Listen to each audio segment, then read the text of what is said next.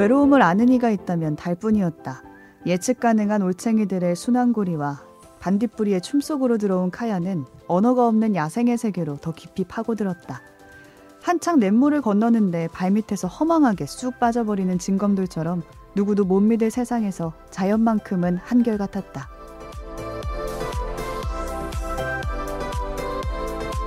오늘 뭐 볼까 고민하는 분들을 위한 취향 추천 팟캐스트 책플릭스 이번 에피소드는 델리아 오원스의 책 가제가 노래하는 곳 속 한 구절로 시작합니다.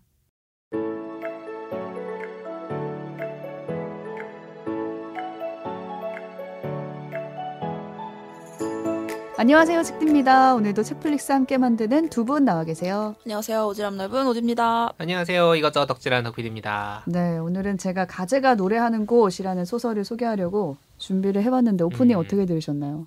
쉽게 말해서 자연이 짱이야 이거잖아요. 자연밖에 없어요. 어. 자연주의.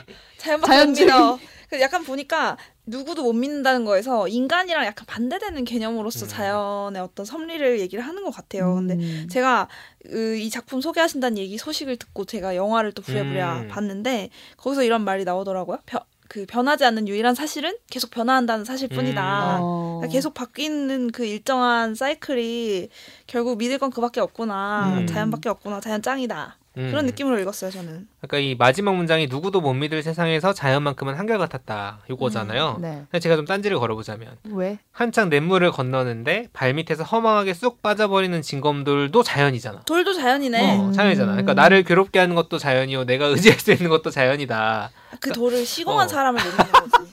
시공자를 진검다리는 사람을 못 믿는 인공이다? 거지. 어. 음. 아무튼 그래서 저는 이게 약간 뭐 신비로운 느낌이 좀 나기도 하고 음. 사실 자연이 이 정도가 되면 이거는 이제 신의 다른 이름 아닌가 그렇죠, 그렇죠. 음. 라는 생각이 들기도 합니다. 네. 뭔가요 이거? 이게 주인공 카야라는 이름이 앞에 나왔잖아요. 그러니까 음. 평생 습지에 살면서 자연을 통해서 삶을 배운 음. 소녀의 이야기거든요. 근데 자연도 채워줄 수 없는 게 있었어요. 그게 외로움이었고 음. 그쵸. 사람만이 그건 채워줄 수 있는 거잖아요. 근데 결국에 사람 말고 자연이 짱이야라고 얘기는 하고 있지만 사람에 대한 이야기가 아닌가 음. 나중에는 그래서 그걸 좀 나눠보고 싶어서 가지고 왔고 저는 올해가 아직 몇 달 안 지났지만 제게는 이 책이 올해의 책일 정도로 어, 벌써? 네 굉장히 좋았어요. 왜냐면 그 안에 있는 내용들이 장르가 제가 좋아하는 게 다 담겨져 있는데 책이 어, 약간 궁금하다. 찔리고 막 사람 죽고 이런. 어둠 밤. 당연히 살인 미스터리 들어가 있고요. 아, 역시 어. 범죄가 있어야 좀. 법정 스릴러 있습니다. 아, 역시 아 또 진짜? 그런 거 아니 너무 지금 앞에 자연 얘기해놓고 지금 이거 아, 이거- 자연 얘기가 대부분인데 같이 동시에 흘러가요. 아, 성장 소설과. 러브 스토리 있고요. 역시 지금. 말씀드린 그런 얘기들도 있고. 네. 그러니까 장르들이 여러 개 섞여 있어서 진짜 재밌거든요. 꼭 추천드립니다. 네. 먼저 작가부터 소개를 해드리면 델리아 오원스라는 작가인데 이분이 음. 동물 행동학 박사래요. 역시. 음, 아프리카에서 몇 년 동안 계속 생활을 하면서 야생 동물을 실제로 관찰하면서 살았다고 하더라고요. 아. 그래서 그걸로 연구해서 책도 쓰고 그래서 보통은 논픽션 책을 많이 쓰셨대요 그동안. 네. 근데 일흔 살에 처음으로 장편 소설을 냈는데 그게 바로 이 가제가 노래하는 어, 곳이라는 책이에요. 데뷔작이네요, 소설로는. 소설로는 음. 데뷔작이에요. 그래서 뭔가 묘사 같은 게 아까 오프닝에서도 봤지만 되게 자세하고 음. 디테일이 살아있는 디테일이 거죠. 살아 있는. 논픽션의 음. 특징이죠. 음. 근데 이건 소설인데도 그렇게 음, 나와 음. 있으니까 음, 너무 읽는 맛이 나는 거지. 동물을 가까이서 보고 지켜 오랫동안 지켜봤던 사람이기 때문에 할 수 있는 그 표현들이었네요. 음. 이 책의 내용을 좀 요약을 해드리면 한 줄로 요약하면 습지에 사는 소녀 카야의 생애예요. 습지에 사는 카야가 살아가는 이야기. 어, 살아가는 이야기. 아 정말 허무하다. 근데 카야네 집은 도시 외곽에 있는 습지에 있거든요. 근데 좀만 나가면은 사람들이 모여 사는 곳이 있는데 거기보다 훨씬 깊은 습지 쪽에 지어진 판잣집에 살고 있어요. 음. 그러니까 남들이 봤을 땐 너무 허름하고 음. 가난한 사람들인 거예요. 네. 근데 이 나름 어린 시절은 굉장히 행복하게 지냈다가 아빠의 폭력 때문에 엄마가 집을 나가면서 이제 불행이 시작돼요. 그 집에서 네, 판잣집에 다 같이 모여 살다가 살았는데 아. 아빠가 가정폭력에 휘둘르니까 엄마가 음. 나갔고 돌아오지 않았고 큰 언니도 나갔고 음. 오빠도 나갔어요. 나갔고 그러니까 하나도 집을 못 나갔어. 없어지고 있네. 막내만 버리고. 근데 폭력적인 아빠와 이렇게 돼서 카야랑 둘이 남게 된 거거든요 음. 상황이. 근데 카야는 그것마저도 좋았어요. 왜냐면 아빠라는 사람이 같이 있으니까. 있으니까. 혼자보다는. 음. 근데 어느 날부터는 외출한 아빠가 돌아오지 않으면서 한 해가 지나고 아 진짜 두 해가 지나고 아, 아빠가 나갔네. 어 그냥 그 습지의 판잣집에. 혼자 남았어요. 아. 그때 나이가 몇 살이냐? 10살이었어요. 아, 10살에 모두가 떠나간 거예요. 음. 그러니까 그러면은 집에 먹을 게 떨어지니까 뭐 돈을 주고 어디서 먹을 걸 사와야 되는데 돈이 없잖아요. 음, 음. 그래서 홍합을 캐서 팔기 시작해요. 아, 아, 이. 장면이 영화에서도 보면 정말 주먹만한 조그만한 소녀가 있어요. 막 볼이 핑크빛에 정말 어. 금발머리에 막 너무 예쁜 소녀인데 혼자서 새벽에 나가서 홍합을 막 고사리 손으로 캐가지고 오. 양동이에 캐가지고 이거 얼마 받을 수 있어요? 가게 꼬질꼬질해서 가게에 팔러 가요. 근데 너무 불쌍한 거예요. 너무 그. 맴짓이에요. 진짜 딱 기억이 아빠까지 나네요. 음. 떠나가는 순간 저는 너무 음. 슬프더라고요. 그냥 그쵸. 모든 내용이. 아니, 아동학대지 사실. 그렇죠. 어. 우리 초등학교 3학년 때 뭐 했어요? 음. 딱그 초등학교 3학년 나이인데. 음. 근데 이 나이에 살아가려면은 가장 필요한 게 뭘 것 같으세요? 학교 아닌가요? 돈.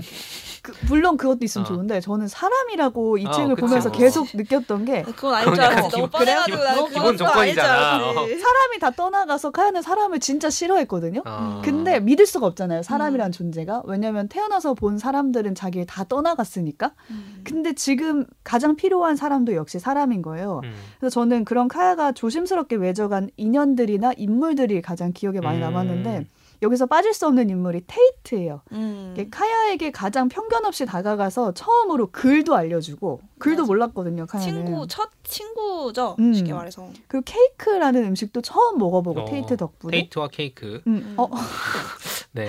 그리고 사랑이란 감정을 알려주는 인물이고 나중에는 카야의 첫사랑이 되거든요. 어. 근데 이 두 사람의 감정선은 진짜 책으로만 느낄 수 있는 음. 그런 묘사여가지고 꼭 보셨으면 좋겠고. 근데 영원할 것만 같았던 테이트가 대학을 가면서 음. 또 카야를 떠나요. 음. 그러니까 여기 책에 이렇게 나와요. 또 가야지 어떡하겠냐 음. 싶기도 하고.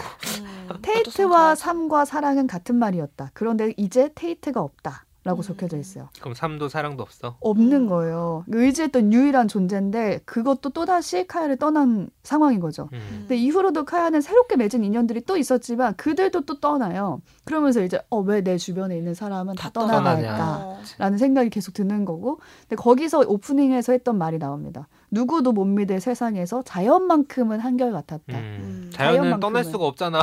생각해보니까. 그렇게 자꾸 파괴하지 말고. 자연도 때로는 배신을 어. 합니다. 근데 이제 거꾸로 말하면 의지를 했다는 거죠. 음. 자기가 이 그만큼- 자연의 그 환경 자체에. 음.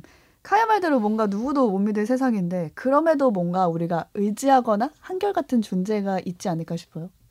저도 약간 비슷해요. 섭리 이런 걸 어, 의지했거든요. 약간 그치. 종교가 있으니까 또 불가했어. 종교적인 어. 또 세계관. 그래서 제가 믿고 의지하는 거는 아, 변하지 않는 건 사람은 결국 변하니까 음. 어떤 섭리와 이 세상을 움직이는 거대한 어떤 원리가 있을 것이다. 저의 음. 경우엔 그게 신인 거고 음. 누군가한테는 그게 불가사의한 어떤 힘인 거고 음. 카야한테는 자연의 어떤 것들이었을 그렇겠네요. 텐데 그것만큼은 심지어 이게 나한테 뭐 내가 예상 못한 어떤 걸 가져오더라도 이것도 거대한 세상의 일부니까 받아들일 음. 수 있다는 생각이 들었는데 사람은 왠지 내가 좀 잘하면 컨트롤할 수 있을 것만 같은 어. 착각을 주거든요.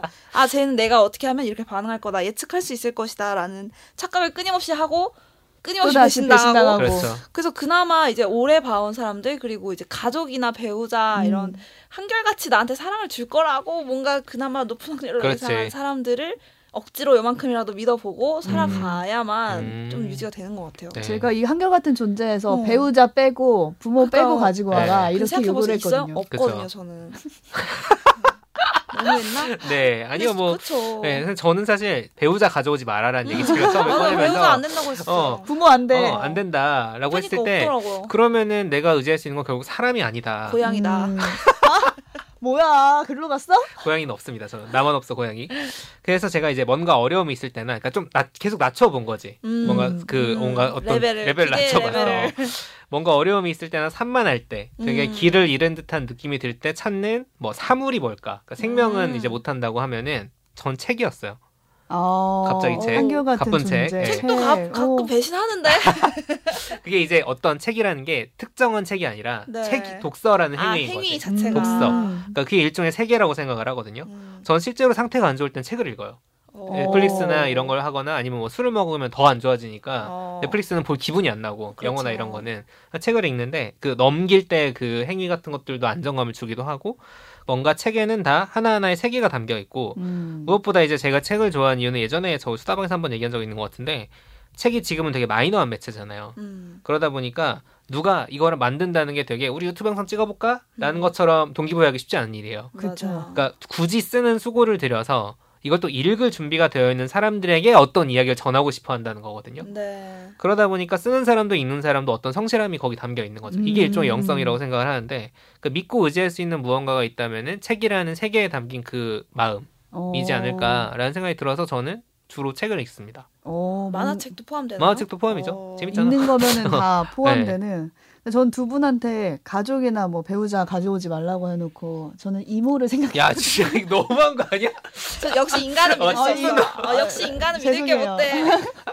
아 이모네 집이 저는 딱 생각이 났는데. 아, 집, 해줄게요. 집이- 공감. 어. 어, 인천이었는데 제가 어렸을 때 갔던 그 집에 그대로 사세요. 근데 그 집이 굉장히 그때도 오래된 집이었고 음. 지금도 오래된 집이고 심지어 화장실도 푸세식이에요. 그러니까 어. 완전히 오래된 집인 그렇네. 거예요. 거의 카야네 집이네. 어. 근데 저는 너무 그 집에 갈 때마다 어떤 느낌을 받냐면 와 여기는 변한 게 없구나. 아. 어. 굉장히 한결같다. 그리고 이모한테도 어 이모라는 존재도 이 집 같은 느낌인 거예요. 어. 굉장히 변하지 않고 그 자리에 계신 느낌. 그래서 그냥 한결같은 존재라고 생각했을 때 이모가 좀 떠올랐는데 생각해보면 카이한테도 자연 말고 또 한 가지 한결같은 존재가 있었어요. 음.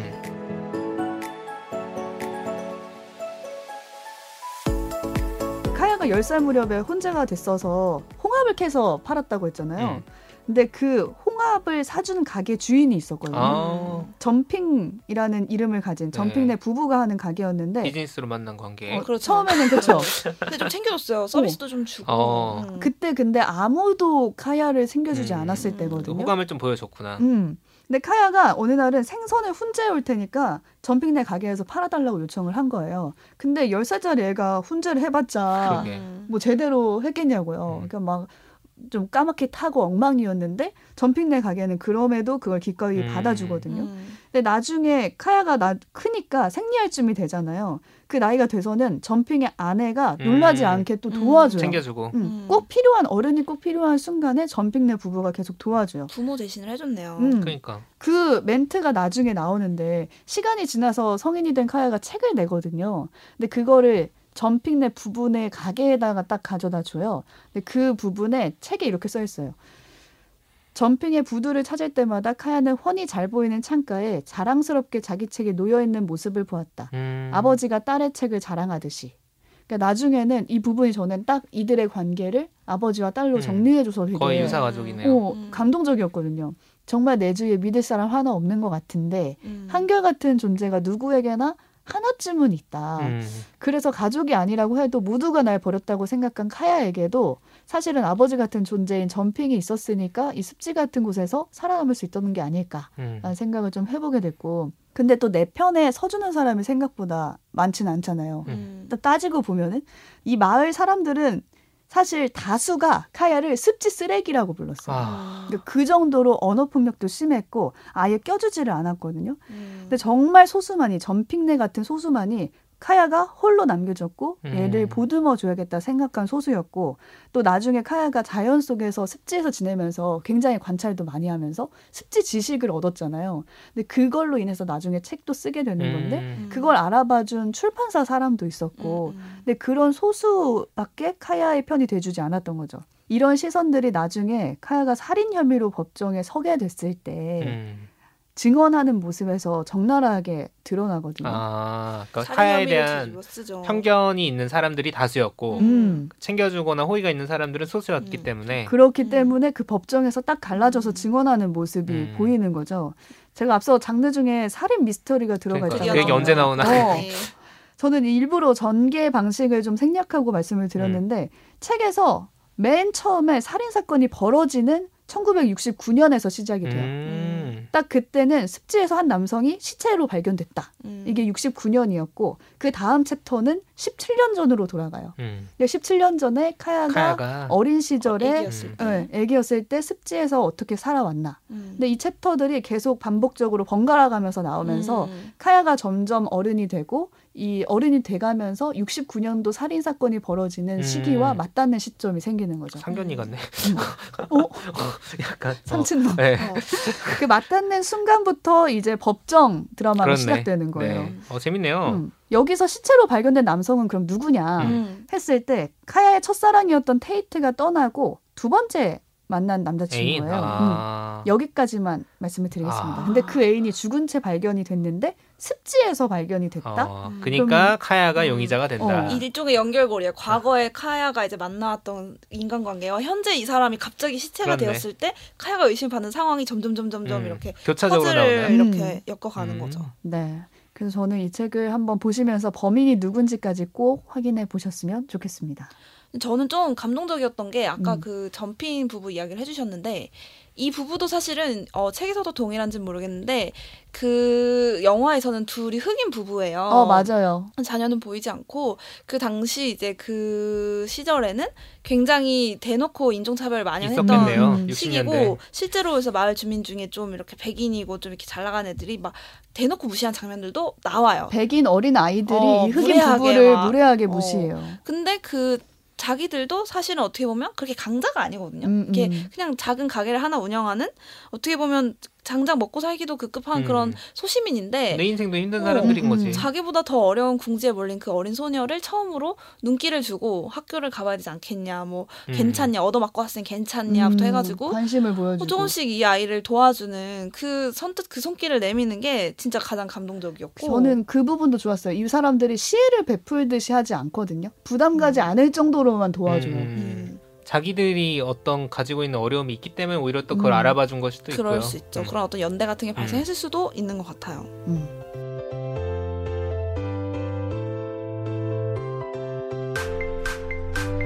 오늘 뭐 볼까 고민하는 분들을 위한 취향 추천 팟캐스트 책플릭스 지금까지 델리아 오원스의 책 가재가 노래하는 곳에 대해서 이야기 나눠봤습니다. 이제 클로징 코너 해볼게요. 이번 주에 뭐 봤지? 오지부터 소개해 주실까요? 어, 저는 이 영화 오랜만에 다시 봤는데 펀치 드렁크 러브라는 어, 아주 그게 뭐야? 20년 전 쌍팔년도 영화가 있는데 솔직히 말하면 쌍팔년도가 아니고 예, 20년 쌍팔년도 전이어도 30년 2000년 전이야. 되거든요. 2000년 20년 전이면 2003 2000년대네요, 물어. 하여튼 그 영화를 한 번 또 꺼내 봤는데 미친 사랑 이야기인가요? 어 쉽게 말해서 그래요. 어, 정확해. 눈치가 좀 있네요. 미친 사랑 영화 맞아요. 그래서 줄거리는 짧아요.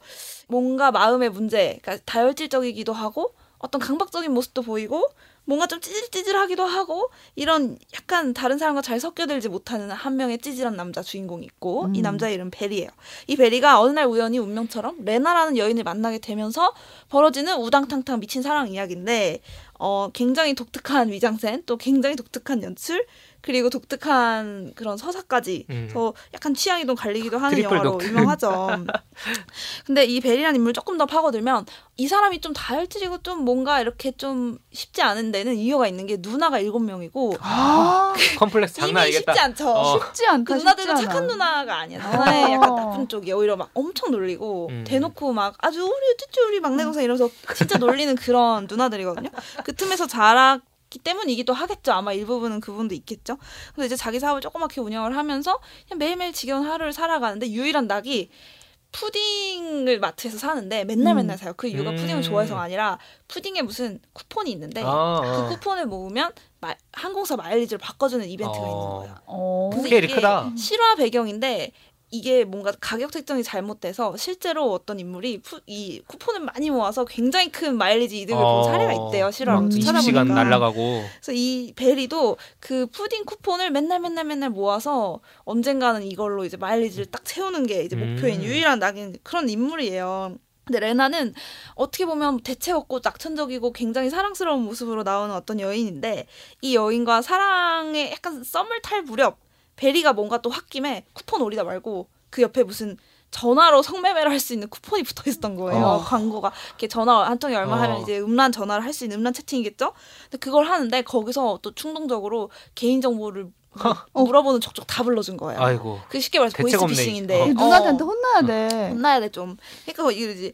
그래가지고 그 개인정보 넘어가고 그러면서 뭔가 문제가 생기는데 이 사람들이 이제 공격도 받고 찾아가서 막 항의해서 깽판도 음. 치고 이러면서 막 이야기가 막 꼬여가요. 근데 그 상황에서 이제 나중에는 어떤 사건들을 겪고 이제 레나와 하와이에 여행을 막 가서 만나서? 극적인 사랑을 얻는데 어. 돌아와서 이제 누가 기다리겠어요? 이, 이 조폭들이 기다리겠죠. 자기네한테 깽판 치고 간. 그냥 보이스피싱 그냥 새끼인 줄 알았는데 막 자기한테 깽판 치니까 막 우당탕탕 하면서 이 사람이 어떻게 그 사랑에 도달하는가 음. 독특하죠. 스토리가 막 정교한 어떤 난장판이군요. 인과 응보가 있는 게 아니라 묘한 진짜 펀치 드렁크 활극, 어. 상태에서 보는 듯한 어떤 착각을 주는 그런 묘한 영화인데 이런 약간 상징적이기도 하고 제가 요즘 이런 이런 로맨스에 꽂혔나 봐요. 아. 그래서 다음 주에 아마 소개드릴 어. 작품과도 좀 맞닿아 있는 면이 있는 어. 것 같아서 같이 봤거든요. 어, 약간 한번. 미친 사랑 이야기. 네, 좀 묘, 몽환적인 느낌 선호하신다면 음. 한번 추천드립니다. 네. 저는 조금 톤이 다른 걸 가져왔는데 제가 오늘 책비가 가제가 노래하는 곳 소개하면서 던진 질문에 뭔가 길을 잃는 듯한 느낌이 들고 어려움이 있을 때 음. 책으로 돌아간다는 얘기를 했잖아요. 음. 마침 지난 주말에 제가 이런 느낌으로 여러 책에 대한 이야기를 담은 책을 읽었어요. 길을 잃었나요? 어, 이런 표현도 나와. 나는 도무지 해결되지 않는 질문을 들고 책 앞에 서곤 했다. 어머, 어, 길 잃었네. 예. 미아들 달로 어, 약간 그런. 거죠. 이게 바로 어떤 책이냐면 시사인의 장희로 기자가 쓴 슬픔의 방문이라는 에세이입니다. 음, 음. 슬픔의 방문. 슬픔의 방문. 아 제목부터 이게 책 에세이 같지가 않죠. 네. 일단 제목부터 자 이 책은 어 여기에 뭐 책 소개를 하는 책이라기보다는 뭐 이 책은 이런 내용이고 뭐가 좋고요 이렇게 딱딱딱 가는 식이 아니라 자신의 삶의 이야기를 쭉 풀어가다가 그와 관련된 어떤 책의 문장을 인용해요. 음. 그런 식으로 이제 삶과 책이 교차하는 지점을 보여주거든요. 음. 예를 들면 이런 식이에요. 장희로 기자가 어렸을 때 아버지가 돌아가셨는데 이제 어- 여러 어려움이 짐작이 되잖아요. 그 부재의 경험에 대한 이야기를 쭉 들려주다가 김혜란 소설가의 달려라 아비를 선물 받았을 때 장면으로 넘어갑니다. 달려라 아비는 주인공의 아버지가 가족을 버리고 집을 나갔어요. 음. 근데 그 아버지가 어디선가 분홍색 바지를 입고 전 세계를 뛰어다니고 있을 것이다. 이렇게 막 상상을 하는. 음. 그러니까 뭔가 그 부재의 경험을 유쾌한 상상으로 바꿔내는 그런 얘기가 음. 담겨 있거든요. 그 작품에 몰입하면서 장희로 기자도 아버지의 부재에 대해서 조금 다르게 받아들여 보기도 하고 기자잖아요. 김혜란 작가랑 직접 만나서 오. 한 이야기도 있는 거예요. 어, 직접 왜 만난 그런 경험. 그. 뭐 아무튼 그때 경험에 음. 대한 이야기를 담아요. 음. 담고 그러다 보니까 어떤 신문 지명 같은 데서 볼 수 있는 책 소개와는 달리 거기 막 정보가 담겨 있으니까 음. 그런 게 아니라 굉장히 진한 감정으로 인용된 책의 문장들이 다가오게 됩니다. 음. 특히 제목이 슬픔의 방문이잖아요. 음. 알수 있듯이 슬픔과 고통에서 출발하는 경험들이 되게 많아요. 음. 근데 그게 마냥 바닥으로 추락하거나 우울해지는 게 아니라 우리가 어떤 슬픔을 딱 정면으로 마주했을 때나 그것을 넘어섰을 때 어떤 투명함이 반짝반짝 빛날 때가 있거든요. 애니메이션 인사이드 아웃 같은 경우도 되게 우울한 기억들이 어떻게 음. 금빛으로 바뀔 수 있는지에 음. 대한 얘기였잖아요. 그런 것처럼 아 이게 슬프고 우울하기만 한 얘기가 아니다 해서 제목에서 좀 주저했던 분이라면은 꼭 책장을 열어서 네. 첫 장부터 읽어보시면 좋을 것 같아요. 네. 청취자 여러분도 오늘 방송에 대한 감상이나 재밌게 보신 작품들 댓글로 나눠주시고요. 지난주에 전해드렸던 대로 저희가 댓글 읽기 수다방 네. 준비 중인데 네. 얘기 들어오고 있나요, 덕PD? 뭐 남겨주시겠죠 뭐. 열심히 덕PD도 네. 확인하고 있으니까요. 여러분이 제작진에게 궁금한 점, 하고 싶은 얘기 아무거나 좋으니까 저희한테 많이 남겨주시고요. 3월 20일까지입니다. 네. 인스타그램, 팟빵, 오디오 클립, 유튜브 플로에 많이 많이 댓글 남겨주시면 그러니까 좋겠습니다. 애플 팟캐스트에 댓글란이 따로 없고 리뷰밖에 없어가지고 음. 되게 적거든요. 아. 리뷰가 근데 리뷰라고 느낌 가지지 마시고 그냥 편하게 댓글처럼 예, 음. 남겨주셔도 좋을 것 같아요. 네, 오늘 방송은 여기서 마치겠습니다. 저희는 새로운 에피소드로 돌아올게요. 고맙습니다. 감사합니다. 감사합니다.